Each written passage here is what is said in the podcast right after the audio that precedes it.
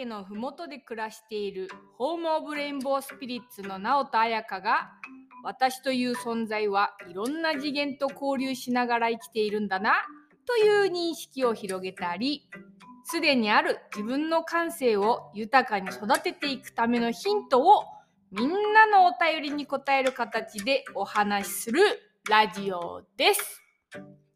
第8回今日は2021年の10月24日でございます。はい、そうでございます。えーちょっとお休みをしてしまった関係で、うん、えーっと先週今週と、うん、えーに2週にわたってお送りしております。はい。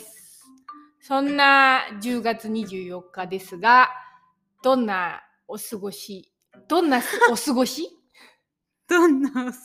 え、私に聞いたのそれ。あ、そうです。あ、あ皆様もどんなお過ごし、ね、どんな日だったか感じてみるのはいいですね。はい。えっと、私はアートセラピーの、えっと、1年間の講座を今受けているんですけど、それの、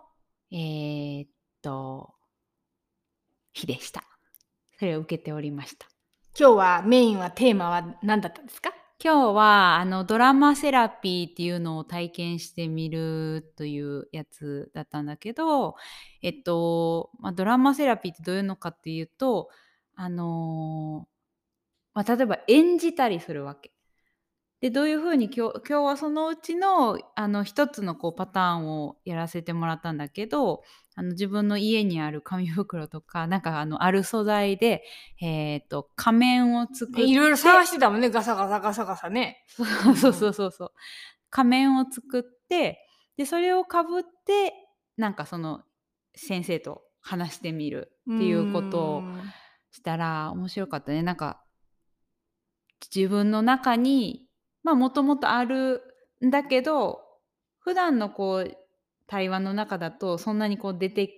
こない自分の要素っていうのがかぶるとすごい出てきたりとか、うん。話し方とかも変わったりとうか、ん。普段こう使わないあんまりこう表で使ってないテンションみたいなのが出てきたりとかあの本当にこう内側の何かなんだろうにあるものをこう知ったりとか自分のいろんな面っていうのを感じるのにすごい良かったね面白かったです。仮面をかぶった方があの出せるっていうのはあるからみんな多分日常の中で、まあ、店員さんであったり、うんお母さんであったりとか必要なこう仮面を変えながらねやっているっていうことをセラピーの中でうまく使ったっていう手法ですな。そうですね。直子さんは今日はあの落ち葉履きをやっておりました。うん。落ち葉履きだけさらーっとやろうと思いましたら、えーうちのお庭がものすごく広くて、えー雑草ではなく雑木がすもうトゲだらけでございます。私の手は。痛い。あのーもうあっという間に夏ガーッとやったんですけどまあ生えてましたね。可愛いんだけどね、一つ一つははい、ね。それで日暮れまでやっちゃいましたはい、だいぶ暗かったですね。はい、ねそん。なあの気持ちも良かったですが痛かったという秋の日でございました。山の暮らしだね。んなこんなのホームオブレインボースピリッツでございます。今日もお送りします。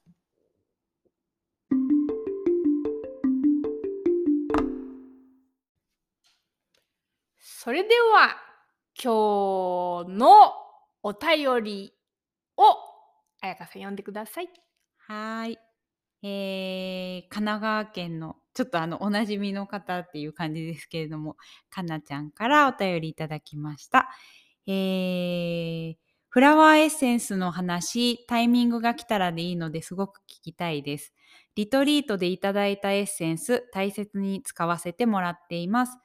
実は新卒で入った会社がハーブやアロマを扱っている会社で、バッジのフラワーエッセンスも取り扱いしていたんです。でもその時は花のエネルギーを転写した液体ちょっとよくわからないって思っていました。おすすめしてもらって使ってみたりしたけれど、その時はわからなくて。えー営業職だったこともあってどうしても商品として見てしまっていたから感じられなかった部分もあったと思うんですが、私にはわからないものだなというところで止まっていました。今回いただいたエッセンスはあのリトリートでいただいたし使ったということもあってすごくパワーをもらっていますが、えーまだ営業をやっていた時のちょっとよくわからないものという印象も拭えていないのが正直なところです。だからフラワーエッセンスの話興味あります。ぜひ聞かせてください。というお便りでした。かなちゃんいつもありがとうございます。ね、いろんな声を聞かせてくれて、これが聞きたいですってうん言ってくれることで、そうだね本当にそのまんまこう疑問とかも含めてあの伝えてくれるから嬉しいね。うん、素直だし、いろんな躊躇とかね、ここがわかんないよっていうのにも素直だし、こういうのに興味がありますっていうのも、なんか素直で伝えてもらうことにとても感謝しております。ほっこりしてます。はい。はいフラワーエッセンスはどんなものなんですか？はい。えっとまああのいろいろ話し出すと長くなるのでこの前に1分えっと撮ってるんですよ、1時間ぐらい。実は。でも毎回ちょっと1時間超えでさすがにちょっと聞く聞きにくい毎回これじゃなっていうところでちょっと今短いので挑戦してみてるんですけどもえっと長くなるのでえーっとかなちゃんがリトリートでそのいただいたあのフラワーエッセンスと言っていたやつはちょっとまだ飲めないタイプの別の まだっていうか。ペル えまたってあ、また、またね。別のものですね。そうそうそう。ペルーのその教えてもらった、えーエッセンスの方なのでそれはまたあの改めてお話をしようかなと思うんですけど、えー、と今回その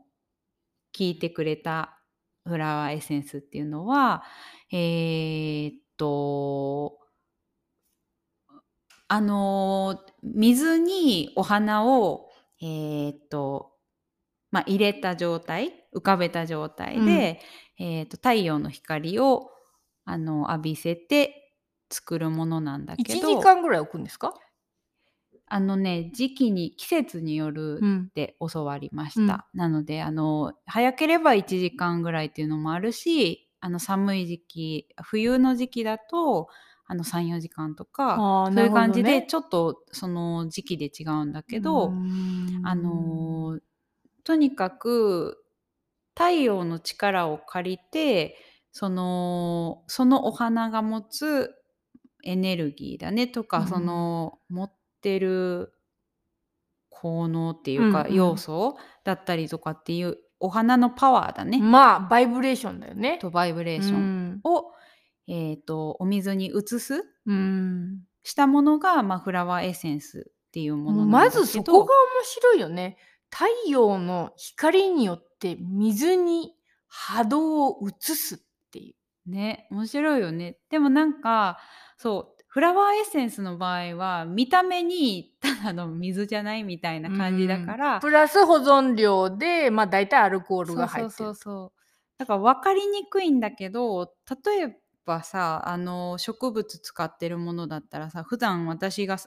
たちが飲んでるお茶とかも、まあ、葉っぱも乾燥させたものだけどそこにお水あお湯を注いで飲むじゃない？うん。ああいうのだとさ分かりやすく色がすごいこう味とね。出たり、うん味がし出たりとかする。うん。なんかお茶だと例えばハーブティーとかだとそれぞれの花によってこうあのこういう例えばカモミールだったりリラックスとかさ、なんかあるじゃない？うん。でそれは結構みんなが理解しやすいっていうか受け取りやすい部分だと思うんだけど、まあね、香りだったり、色だったり、味だったりね。そうそうそうそう。五感が使えるってことうんね。でもそのおお水っていうものにパワーが移ったものっていうところで言うと同じじゃない、うん。だからなんかそれが分かりやすいのはお茶なんだけど、えー、とフラワーエッセンスの場合は結構その見た目には分かりにくいっていうところで、まあ、特に匂いもないし、匂いはまあそのアルコール自体の匂いと、ね。自分たちで作ったのだとよりわかるけど、分かる。かすかにその花うのん。香りとかがあったりとそうか、だね。アルコール入れる前の本当に原液の状態だと、その花の香りが結構したりはするから、作るとこう結構なるほどっていう風にわかるんだけど、ただもう用意された出来上がったものだけをただ見見たりとかしてもちょっと分かりにくいところがあってだからあの状態でしかもまあかなちゃんが言ってたのはその商品ね、そこがあれだよね、うん。これをどう売るかっていうマインドの視点でそのものにうんうん。初めて出会ったからっていう。そうそうそう。だからそういう印象も入っているから余計に分かりにくかったっていうのがあるのかなと思っていて今の例えばかなちゃんだったら結構やっぱりいろいろこうワークをしていたりとかして感じる力がすごく高まっているなっていう印象を受けているのでなんか結構その花によってなんていうのかなこう自分の中でエネルギーが変わるのは感じやすいのかなっていうのは思う。そうだね、うん。そのアートのクラスとかで赤でこうジグザグ描くのと、青で同じようにジグザグ描くのだけでもすごい自分の中で印象が違うっていうのがうん。感じられるのと同じようにこの花の波動をそのまま感じるのとまた全然違う、ん。えーっと花でも植物でもこう比べるともうすっごい違う、まあ、赤と青ってうんまあすっごい違うのをこうチューニングすると感じると思うんだけど花も比べるとうん波動の違いに愕然とする？本当に愕然とするよね。あのよくこうなんていうの？あのの道に本当に雑草って呼ばれるこう感じで咲いている黄色いこうお花菊みたいなお花だったりとかうん。ああいうもの姫ジオンとかうね。ん、とかなんか例えば桜とかってうん。そりゃあ水にこうなんていうの移したらそのパワーって全然違うよねっていうのをこうお花のこう印象から見るとすごい理解はしやすいのかなと思うんだけど。うんうんうん。まあ、それが本当にそのちゃんと比べるっていうのがまずあの分かる一つのポイントだと思。うから今度ねかなちゃんとかうん。興味ある人と比べる会をやりたいわけだけれども、ね。自分たちもまだこう知り合いにお花たちと知り合いになってる、るあの旅の始まりなので、そうだね。なんかみんな、で遊びたいなっていう気持ちが高まってるんだけども、うん、本当にあの比べるっていうことで自分がちゃんと感じられている、でこのかすかな波動なので微細なことがどういうふうに自分に変化を及ぼしているかっていうのをあの感じると感じられてるっていうのが多分あの分かる？みんなでそれをシェアしながらやると。あそうだね。うんうんうんうん。だからなんかまあう売るのと売るので入った印象っていうのが確かに、強くね結構残ってるっていうのはあるんだろうね。あとまたそのどこのフラワーエッセンスなのかとかも結構うん違いがあるよ、だからいろんなところのフラワーエッセンス試してみてねって講師の方にもうん。言ってもらったんだけど、うん。だから新しい目線でこうただただ遊んでみたらなんかわかんのかなと。そうだね。そうだと思う。なんかこう硬くなってこう感じようみたいななんかこううんそういう感じでいくよりまあ分かってもいいし分からなくてもいいぐらいの感じでこうリラックスしている方が結局感じられるから、うん。そういうのは大事かなんもしれない。か好きかうん。もとか、なんかこれはちょっととか、うん。ね、そういうので。そうだうね、ん。そんな感じがするな。うんなんかその、まあ、さっきのその1時間バージョンの方であのだいぶこういろいろ喋ったんですけどあの大事なのは、まあ、その自分が感じやすいそのリラックスの状態をまず準備するっていう自分の状態があのを、まあ、ある程度こう落ち着いて波動をこの微細なところを感じやすくしておくっていうのが一つとあと何でしたっけ？あのあたマインド今それをやってんだけどマインドで納得するっていうのが心の扉を開くことにすごく役立つので、うん。何なの？プラシーボなの？みたいな。うん。なんかあのよくやっぱよくわかんないみたいな、うんうん。こう受け入れられないみたいな感じが自分の中であると、まあ、そういう商法みたいな、うん。あの感じられるものも感じられなくなったりするから、うんうん。ちゃんとそのものがなんでできててどういう用途のためにできてるのかっていうのを知私たちは知ったから講座に3日間の講座に出たから、あの扉開いたかなって思うから、別にこれを 私たちは推奨したくてこういう話をしてるわけでも何でもないんだけど自分たちが感動したから、うん。あまりにも手本当にまあ手軽に？うん手軽にっていう言い方じゃちょっとなんていうの身近に？気負いなく、その波動が瞬時に変わるものをもうヨガとかマントラとかその手のものいろいろやってきてるがゆえうに、ん。何これ！みたいな、うん。あのほまあ魔法っぽい。うん。でしかもうさんくさくないめちゃくちゃ科学的にも証明されてきてる歴史もあるっていうようなところもあったのでなんか今盛り上がってますね。そうですねなんかあのより都会的なこう暮らしをしていたりとかするとなかなかなんだろうなんだろうなとちょっと感覚が遠くなるなったりもすると思うんだけど植物との交流とかってなんかもともとすごいなんていうのかな原始的なものっていうかさ、なんかずっと昔はこう当たり前に多分暮らしの中にあったものだと思うんだよね。だからなんかなんていうのかなすごく本当はすごく近いものなんだけどなんか今は例えばドラッグストアに行ってすごいハーブが売ってるとかないじゃない、なんか普通ににこう白い錠剤とかが売ってたりとかするからうん。そういうものの方がこう薬としてなんか効くっていうようななんかイメージがすごい印象がそれこそすごくあるなと思うんだけど、うん。それでなんかそうなんだけどそうだな。なんかエッセンスを取り始めて思うのは本当にそのもともと本来人間が自然界と当たり前にこう交流をしながら、それとを大事に扱っていたりとか、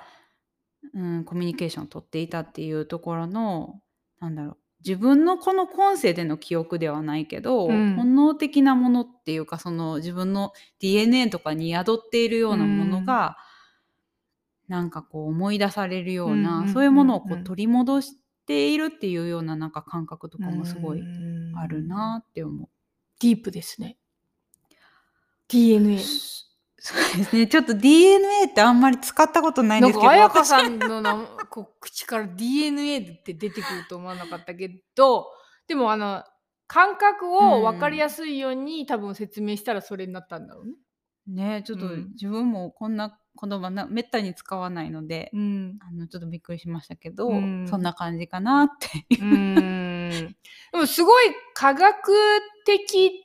でもありながら、うん。あのすごい精妙なレベルに働きかけてるのもあの感じられうるんから、楽しいうん。楽しくてやってるね。そうだね、うんすっごい楽しみはいっぱいあるしだけどなんか例えば自分が何か課題を持ってるとしたらそういうものもすごくはっきりさせてくれたりとかなんかするなっていうのもちょっとそこが感じ結ていたり構とかして。あの重要だよね。別にフラワーエッセンスに関わらずそれをやると思うんだけど他の療法とかでもさ、そううんうんうんあの今の自分がどういう状態で、うんまあ、ここを課題だったりここの扉を開きたいんだっていうちゃんと認識した時点でもう開き始めてるっていうか扉が。そうそうそう。だから本当にただなんか、あ、エッセンスをこう、なんていうの？なんか受け身なイメージなんだけど、なんかそのエッセンスも何十種類ってある中から選ぶから、どれがより自分に合っているのかっていうのを選ぶ手前にどういう自分が状態であるのかとか、どこに向かっていきたいのかっていうところにまずフォーカスするっていうプロセスが出てくるから、なんか本当に自分のことをすごく認識させてくれるしあじゃあどの方向にどういうエネルギーを上げたら自分が本来のところにチューニングされるのかっていうのをなんかこう感じながら選ぶっていう行為をするから本当になんかいろんなことがはっきりしてくるゆえにいろんなこう自分のなんだろうな成長っていうかなんか成長とか本来の自分に戻っていくそのスピードみたいなのがやっぱすごい速いっていうかスムーズだなって認識が明らかになるのと同時に意識してその波動を取り込むことによって効果が倍速するっていうのをすごく思ってて。倍速って日本語？うんと倍増する？あ倍増する。なんか倍速っていうのは早いを倍にしてあるのかもしれないですけども。そうだねあのただ単に飲んでた時も自分あってそれでも効果が全然出てたんだけど、うん。今回ちゃんと講座受けたりとかして、うん。その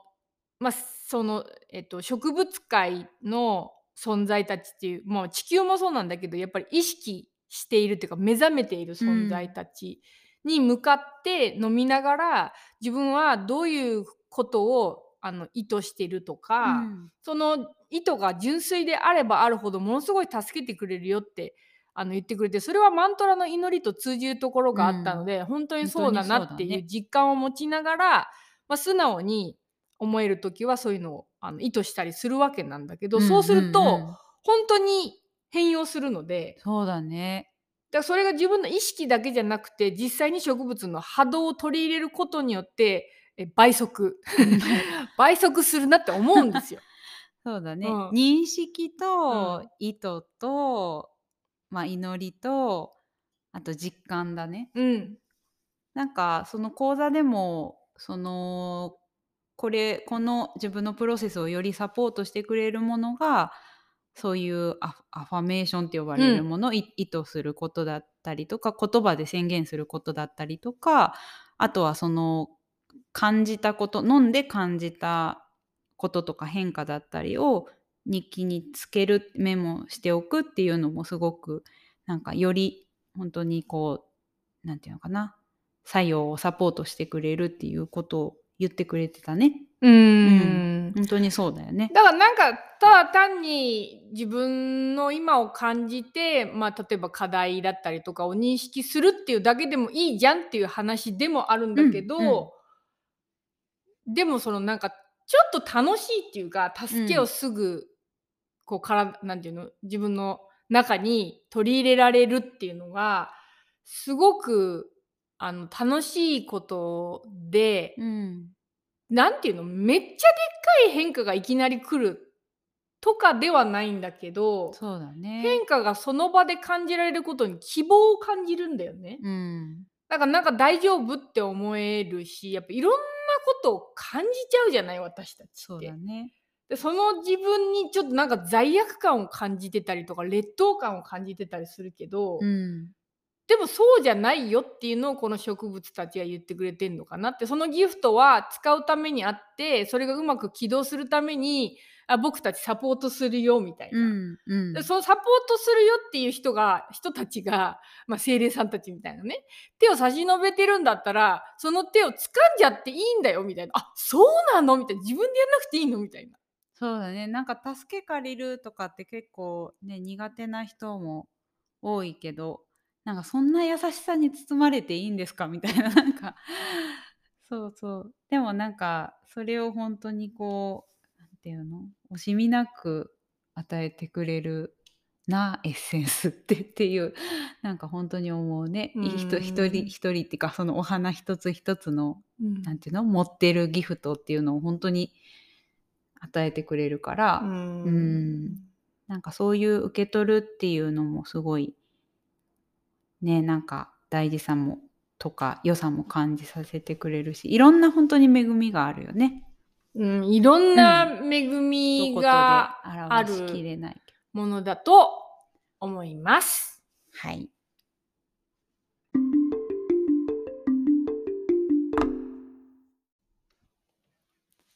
はい。というわけで、まあ、フラワーエッセンスのあのことはいろいろ話せることがあのまだ出会ってそんなに間もないくはあるんですけど間もないからこそ盛り上がってんですよこの恋は。うん恋でもすごい自分の暮らしに馴染んでるけどね。いやそうですけどまだどこなんかこう新鮮感があるっていうまあそりゃね出会うことはいっぱいあるから、その新鮮さっていうのはあるね。うん。まあでもとにかくその短い期間の中でも本当にいろいろ感じたことがあってあの私たちのその実際とってどういうねあの取り入れるようになってどういうことを体験してるかっていうのはまたあのすごくいろいろ話せることがあるので、うんまた別であのまたお話をしたいなと思っております。です。はい。でまあ話を聞くまあだから言ってたポイントのその納得するマインドが納得するっていうのもすごく大事なんだけど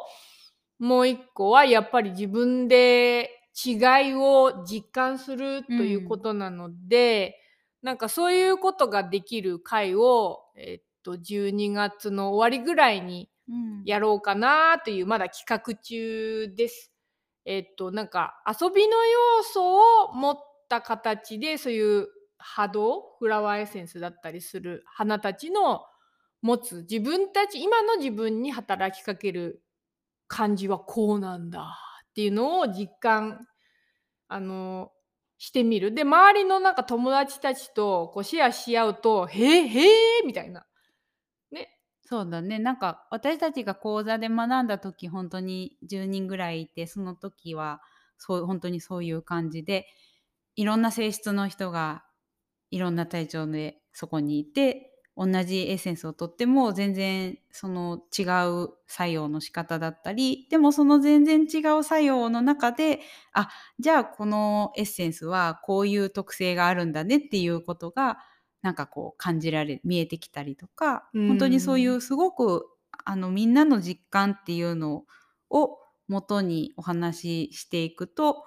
すごく分かりやすくて面白かったりするのでまあエッセンスを紹介する回としてやりやろうとしてるわけじゃないんだけど。そうでそれとマントラもやってみようかなと思ってマントラとエッセンスってすごく似ててあの目の目に見えない領域を感じさせてくれるんだよね両方とも。そうだねそしてすごい細やかな波動っていうところもで1個は口に入れる1個は口から出すみたいな。うんでマントラ唱えるんでね。うんなんで、えっと、マントラの方はあのその場で簡単に学べるような音のサイズで、ちょっと違う2種類とかのものを唱えてみてどう感じるのかっていうなんか遊びの要素を両方とも取り入れて、でまああとはなおたちのマントラを聞いてもらってああこう違うんだね。楽しい！みたいな。そう。導入みたいな。そうそうそう、うん。なんか感じることがなぜ大事かっていうあなぜ大事か？感じること感じれるようにあ感じるっていう感じてみようっていう体験だな。をしようとすることでその体験をふをすればするほど感じる力は高まっていくし、感じる力が高まっていくと自分がまあどういうエネルギーの状態かっていうのも、まあ、受け客観的に本当にこう見見るし視点っていうのがも同時に育ってそれがなんか認識できる力が高まれば高まるほどじゃあ何を取り入れたらいいのか何を選択すればいいのかっていう判断もすごくできるようになるっていうのがあるのでなんかこういう体調とかこういう気持ちの時には例えばどんなマントラを唱えたらいいのだろうとかどんなエネルギーを自分の中でこうイメージしてみたりとか取り入れてみたらいいんだろうっていうところにもあののをこう見極める力も育っていくので本当に自分の本来の位置にこうチューニングするっていうのがしやすくなる、うん。うん、っていうのをすごく感じていて本当の自分の状態でまあ楽しく生きるっていうところのすごくサポーことになるのがこの感じるっていう能力だと思うからだからなんか私たちは本当になんかただ方法とか形とかっていうのを伝えるんじゃなくってじゃあ自分はどう感じるっていうところを大切に、まあ、クラスもそれぞれでやっているんだけどなんかそういうのをこうメインに感じるっていうことをメインに置いた、まあ、ワークショップっていう感じかなのを対面でやりたいやろうそうそう対面でっていうのがポイントなので、だから東京にい行ってちょっとしばらく滞在しつつうん。そういうワークショップをうん。設けようかなと思ってでそのあのさっき言った遊び感覚でなんかこうがなんていうの？マントラもそうだけどこうが,、うん。がっちり学ぶってなるとこう構えちゃうし入りにくいみたいなところがあると思うんで一個はそういう遊び感覚でやってみれるっていうのをややなおたちもやってみたいなって思ってて。き気軽自分にとって身近なんだよね。マントラもそうなんだけど、うん。だからその身近さってすごい大事。しなんて親しみ、うん。それが感じられるっていうのがなんかいいかなって思って1個やりたいんだけどもう1個は当時の日に12月22日にやりたいなって思っててそっちはもう少しセレモニーっていう形で中にグッと入っていくっていう意図を持ちながら、えーやろうかなって思ってるんでそっちはもうよりさらにだからアートの要素とかも入ってきて音もね。あ音もそうだけど、もう全部の持てる道具をいろんな方向からあの使って自分のことをどんどんどんどん明らかに自分自身にしていくっていうことと、そこから出てきたあのものをまた意図していくっていうこととうん。をまあすごく大事な節目である当時にやりたいなと。そうですねリトリートでやっていることをその3時間の中でギュッと凝縮したみたいな感じなのでなかなかこっちの小淵沢のリトリートに、まあ、1泊2日とか3日とかかけて来れないなっていう人にもおすすめかな。そうね、うんなんか興味はあるんだけどいろいろちょっとあのいろんな意味で生きにくかったんだけどっていう人がなんかこ来れるといいなって思いながら、うん、私たちの方もみんなにやっぱり生でねね。ちゃんと触れ合いたいなっていうのがますます感じていることなので、えー東京に行きたいと思っておりますのでもしお時間が合う方がいらっしゃったらうん。ぜひいらしていただけたら嬉しいです。ね、うん。今日アートセラピーの講座の中でも出てきたんだけどそそれこそそうその演じるっていうやつがあのなんかプレイじゃない？うん。でなんか遊びじゃない？うん。だからなんか遊びって本当に子供の頃はすごくやってきてることなんだけど大人になってなんか遊ぶとかってあんまり、まあ、やってる人もいるけどこうそっから離れちゃってる人もそうだね。多い。うん。だけどその遊びとか楽しむとかなんかす普段とち違うっていうかなんだろう、まあ、そういう遊んでみるっていう要素を本当になんか大人になってあえてちゃんとやるっていうことはなんか子どもの頃にも本来持っていたその純粋性だったりとかなんかそういう本来のもの本来自分が持ってたものに変えていきやすいっていうかを思い出しやすくなるよっていうのをまあなんか今日ちょうどテーマっていうか話で上がってたからそこにもすごいつながったなと思いました。うん。うん、まあ私たち人類はっていうか地球全体は人類によってなんだけど、うん。もうメンタルなところをやりまくってもうあれですね。なんかこう行き行き詰まりまくってうん。まあこう星もろともどうなるんですかみたいなところに来てるわけでだからこそいやいや感じる力とかあるじゃんみたいな。うん。そこがだいぶ実は知恵が高いじゃないっていう風に多分なってきていて、うんだからそこをどんどん復旧させていけば、うん。もうおのずと開かれていく道があるなっていうのは多分いろんな人が感じてるところだと思うのでね。なんかそこに時間をエネルギーを愛をかけていきたいなとホーム・オブ・レインボー・スピリッツは思っております。シンプルになるよね。そうでございます。はいはいでございます。そんなわけで今日も、えー少し短めにっていう意図を持ちながらうん。お送りいたしました。できたんじゃないですかね。半分ぐはいらいに本当です。なりました。またご感想などお聞かせくださいませ。はい。